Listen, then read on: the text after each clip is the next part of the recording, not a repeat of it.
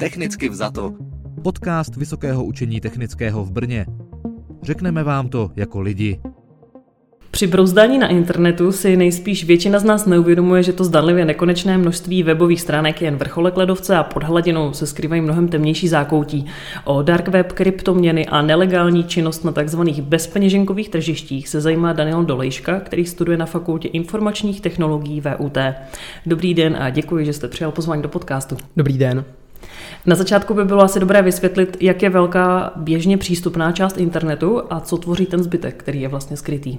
Já bych se možná zrovna zastavil u toho, co si většina lidí představí pod tím internetem, protože internet není uh, webová stránka, co si lidi většinou představují, že chodí na Facebook nebo na e-mail, ale je to velká počítačová síť. To, k čemu se lidé častokrát dostanou vlastně na, přes internet, tak tomu se říká Surface Web. A je to ta nejvnější část toho internetu, která je veřejně dostupná a jak se to uh, specifikuje, tak je to vlastně indexovatelné, což znamená, že vyhledávací uh, enginy typu Google, Yahoo a podobně jsou schopny vlastně se na té stránky dostat a uložit si k sobě do paměti, uh, co obsahují, takže lidé jsou schopni je vyhledat a k ním se dostat jsou to všechny, všechny internetové webové stránky, na které často lidé chodí a které jsou veřejně dostupné, Facebook, jak jsem říkal, e-maily a podobně. To je ten internet, tak jak ho znají všichni a to tvoří um, tak 4% toho, k čemu se na internetu uh, dá dostat. Další částí internetu je vlastně Deep Web, což označuje uh, vlastně webové stránky nebo vlastně další i zdroje, ke kterým se nejde dostat pomocí vyhledávání na Google. Jsou to takzvaně neindexovatelné stránky, případně neveřejně dostupné eh, typu, může to být, může to být intraportál VUT, anebo to můžou být firmní intraportály nebo informační systémy, které vyžadují přihlášení uživatelů, ale jsou to také dynamické stránky i v rámci Facebooku, protože váš Facebook feed je unikátní pro každého uživatele a není možné, aby, aby si Google zapamatoval třeba nějaké informace z toho, protože to vyžaduje uživatelské přihlášení. Ten Deep Web tvoří tak 90% toho internetu, k čemu se vlastně dá dostat. A ta třetí část je vlastně Dark Web, která aktuálně tvoří asi 6% internetu a je to zcela odlišná část toho internetu, ke které se nedá dostat žádnými normálními způsoby přes vyhledávač nebo normální prohlížeč, ale tahle část internetu je vlastně skrytá za takzvanými anonymizačními sítěmi, vlastně programy. Na této části internetu se často nachází eh, nelegální, různé nelegální weby a a zdroje a podobně. K tomu se ještě dostaneme, ale když jsem si vůbec zadávala při rešerši do vyhledávače Dark Web, tak jako první mi to vyskočil dotaz Dark Web a jak se tam dostat, tak jak? K tomu, aby se člověk dostal na, na ten dark web, tak právě potřebuje využívat vlastně nějakou tu anonymizační technologii, která zajistí, že ten člověk je schopen procházet tu část internetu anonymně a dostane se vlastně do té sítě, která je potřeba. Eh, je to například Tor, eh, John Donem eh, nebo případně I2P. Je jich, je jich rovnou několik a tyto sítě jsou vlastně na sobě nezávislé, ale stále se vlastně nachází na internetu. To, jak je zajištěna vlastně anonymita toho klienta, je, že systém vytvoří řetězec serverů, které přeposílají vaše, vaše zprávy a je to jako kdybyste si představila, když budete posílat dopis někomu, tak na obálku zvenku napíšete napíšete, komu chcete, aby se, aby se vlastně ten, eh, ten dopis doručil. Ale to, jak funguje eh, ten Tor, tak to funguje tak, že vlastně tuhle tu obálku, kterou, kterou vy tam máte, tak dáte ještě do dalších třech obálek, na každou dáte, dáte jiného adresáta. A tímhle tím stylem vlastně každý, každý ten, každá ta část toho spojení neví, kdo byl předchozím odesílatelem. Tak tím je zajištěna vlastně ta anonymita toho klienta.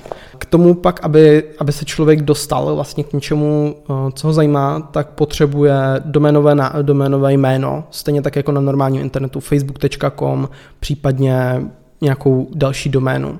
Když člověk použije uh, tu klasickou doménu z internetu, tak ten systém funguje tak, že zajišťuje anonymitu jenom toho klienta.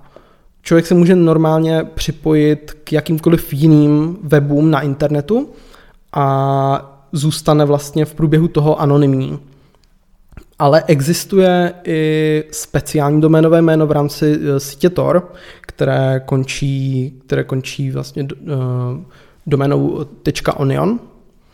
A tato možnost zajišťuje jak anonymitu toho klienta na internetu, tak anonymitu toho zdroje, který je k dispozici na té síti.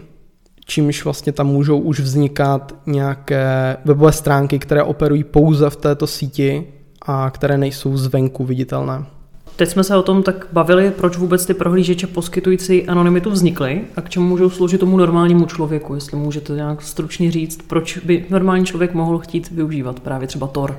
Určitě. Ta myšlenka za tou anonymitou na internetu nebyla, protože často je to aktuálně spojováno s nelegální činností a s problematikou, s problematikou tohoto, tohoto typu na internetu, ale to nebyl hlavní účel tohoto systému.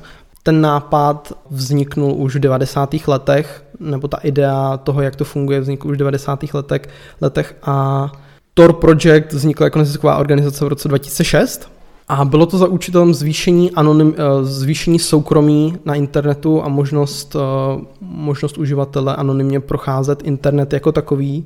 A mělo to zvýšit možnost, možnost necenzurovaného zpravodajství, svobody projevu, ale i takových uh, anglických názvů, jako známe jako whistleblowing například, když dochází k něčemu problematickému a člověk na sebe nechce upozornit, tak ten problém vlastně může zveřejnit na internetu prostřednictvím tohoto. Tento systém je vlastně podporován i velkou spoustou oficiálních webů, jako například právě Facebook, který už jsem zmínil několikrát, nebo New York Times, například BBC. Všechny tyto služby vlastně podporují uh, Tor jako takový a je možné se prostřednictvím té sítě vlastně dostat i, i, na, i na tyto weby, které ji podporují. Dnes jsou ale prohlížeče jako Tor eh, dost často automaticky spojované s dark webem, jak už jste zmiňoval, a také tržišti, které poskytují nelegální eh, zboží a služby. A to je věc, která evidentně lidi zajímá, protože ve vyhledávání eh, vám vyskočí dotazy na to, které stránky na dark webu jsou nejhorší hned právě potom, jak se na ně dostat.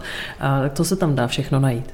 Je tam celá směs vlastně toho, toho, k čemu se tam dá dostat. Já začnu od těch, od těch nejjednodušších nebo od těch přijatelnějších věcí, které se, které se na té síti dají najít. A takže to je to spravodajství, o kterém jsme mluvili, protože to umožňuje lidem skutečně svobodu projevu a to je důležité vlastně v rámci internetu. Jsou tam diskuzní fóra, chat místností, ale pak tam jsou i pak tam jsou i následně třeba líky nějakých tajných dokumentů, které někdo někde odcizil.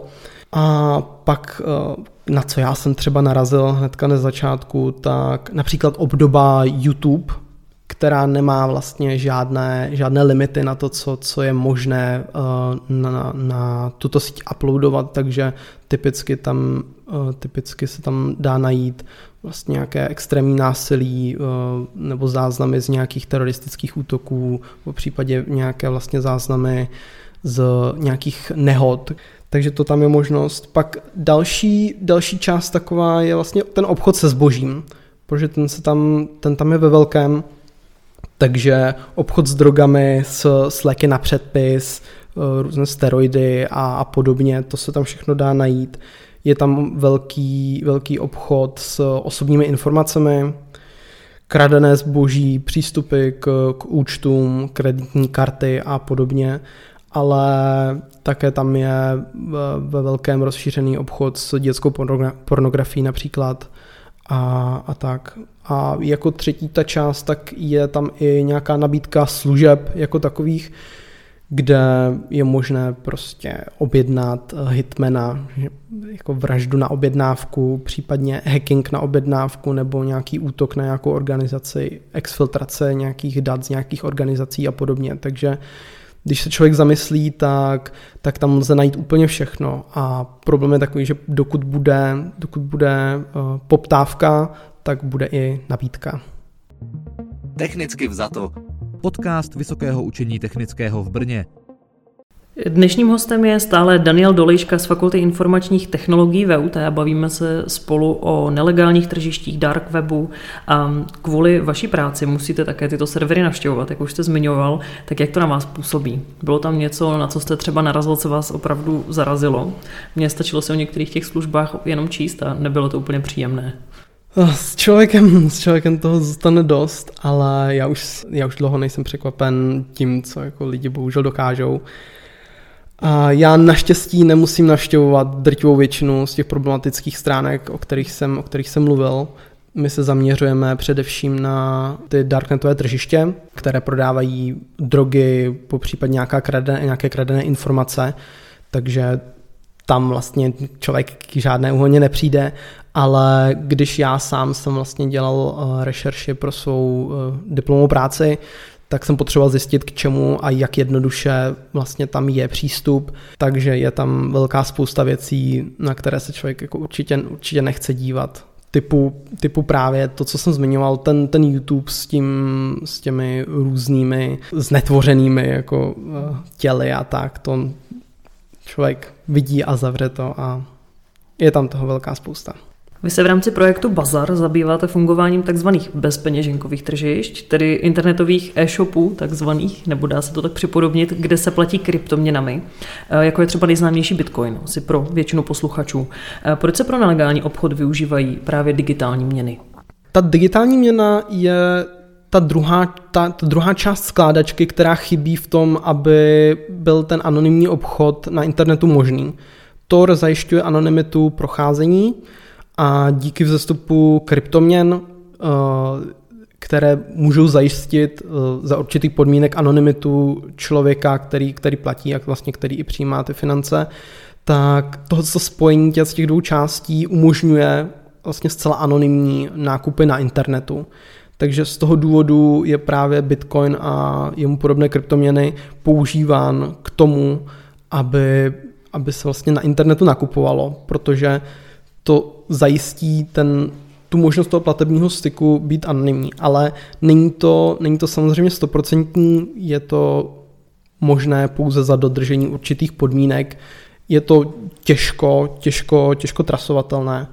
A ten blockchain eh, to je struktura, do které si Bitcoin ukládá vlastně transakce a na které, na které pracuje, tak to je vlastně veřejné. Každý se může kouknout do historie Bitcoinu a vidět naprosto první transakce, které v rámci Bitcoinu probíhaly, takže tenhle systém je veřejný, ale jako taková ten příjemce a odesílatel mají prostě nějakou adresu, která normálnímu člověku nedává smysl, takže to, to dohledávání tam není vůbec jednoduché. A to, jak se zmiňovalo, ta bezpeněženková tržiště, ta peněženka se dá představit zcela jednoduše jako pokud eh, diváci jezdí s českými drahami, tak na českých drahách je umožněna možnost, že se nabije kredit na váš účet a prostřednictvím tohoto kreditu eh, platíte za, za svoje jízdenky a nemusíte, nemusíte pokaždé platit svojí kartou. A ten důvod vlastně, proč my pracujeme s těmi bezpeněženkovými tržišti, je takový, že to už je vlastně podmnožina těch tržišť. Jsou tam i tržiště, která podporují právě tyhle ty peněženky ale to zase neumožňuje nám sledovat to, kdy přesně došlo k nějaké té transakci v tom blockchainu. Tím se dostáváme vůbec k té otázce, jestli je možné za takových podmínek, kdy máme anonymní prohlížeč a digitální měnu, která nám tu anonymitu poskytuje, tak jestli je vůbec možné nějak takovou síť rozbít. V roce 2013 a 2017 došlo k zavření dvou největších tržišť s nelegálním zbožím, tehdy největších. Zároveň to ale zní jako dost komplikovaný úkol, jak jste zrovna dnes popsal. Ano. Hm, zrušení nebo zavření vlastně těch tržišť je velmi komplikovaný úkol, protože nestačí, nestačí sledovat jenom jednoho člověka, vlastně, který nakupuje, nebo někoho, kdo tam prodává, ale je potřeba zjistit, kde ten, člo, kde ten server vlastně se nachází, kdo, kdo za něj je odpovědný a celý tento jako způsob hledání je extrémně, extrémně složitý. Ale rozbíjet tu síť jako takovou zase nedává smysl, protože protože jak už jsme zmínili na začátku, tak ta síť neposkytuje jenom ty problematické věci, ale poskytuje vlastně možnost z té svobody projevu, únik vůči cenzuře a to je jako samozřejmě důležitá, důležitá hodnota na internetu. Vlastně na druhou stranu i ten projekt jako takový je řešený open source, takže zdrojové kódy toho systému jsou k dispozici na internetu, takže i kdyby se někdo rozhodl, jakože ten oficiální projekt přestane podporovat, tak to převezme někdo jiný a bude s tím, bude s tím vlastně pracovat. A to řešení je navrženo jako distribuovaná síť, takže nemá to žádný centralizovaný vypínač, kde by se jako někdo mohl rozhodnout, že tu síť prostě vypne, anebo, nebo že ten provoz ukončí. No a já se vlastně v rámci své diplomové práce, která je součástí toho projektu Bazar, pokouším o, o monitorování tržišť, která jsou na dark webu a následnou, následné vyhledávání těch transakcí, které se můžou nacházet, nacházet v blockchainu. Je to, jak už jsem říkal, v případě toho Bitcoinu, kde ten blockchain, který obsahuje hm, ty transakce těch lidí, tak ten je veřejný. A je to stejný, jako kdybyste dostala vlastně výpis z účtu všech lidí, kteří podpor, podpor, používají tu měnu, ale nevěděla byste, kdo komu posílá peníze. Co vy víte je, že někdo posílá peníze a víte, kolik posílá peněz.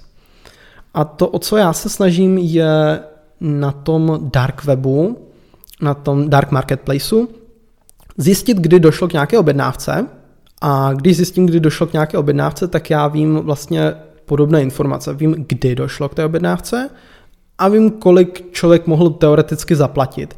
A základě těchto dvou věcí já jsem schopný to samé zjistit vlastně z toho výpisu, výpisu z účtu, protože se kouknu, kdy vlastně by mělo dojít nějaké transakci a kolik by ta transakce měla zhruba obsahovat.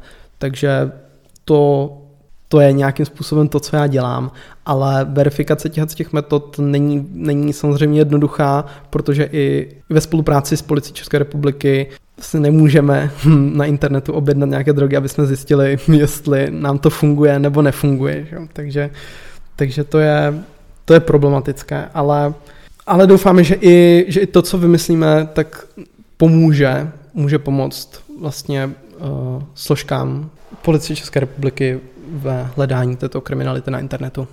Dnešní téma nás zavedlo do pro většinu z nás neproskoumaných pater internetu a to k dark webu a k nelegálním tržištím. Hostem byl Daniel Dolejška z Fakulty informačních technologií. Moc vám děkuji, že jste přišel. Děkuji za pozvání. Naschledanou.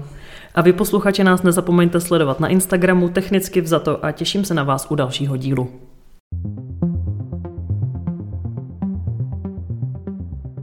Technicky vzato podcast Vysokého učení technického v Brně. Řekneme vám to jako lidi.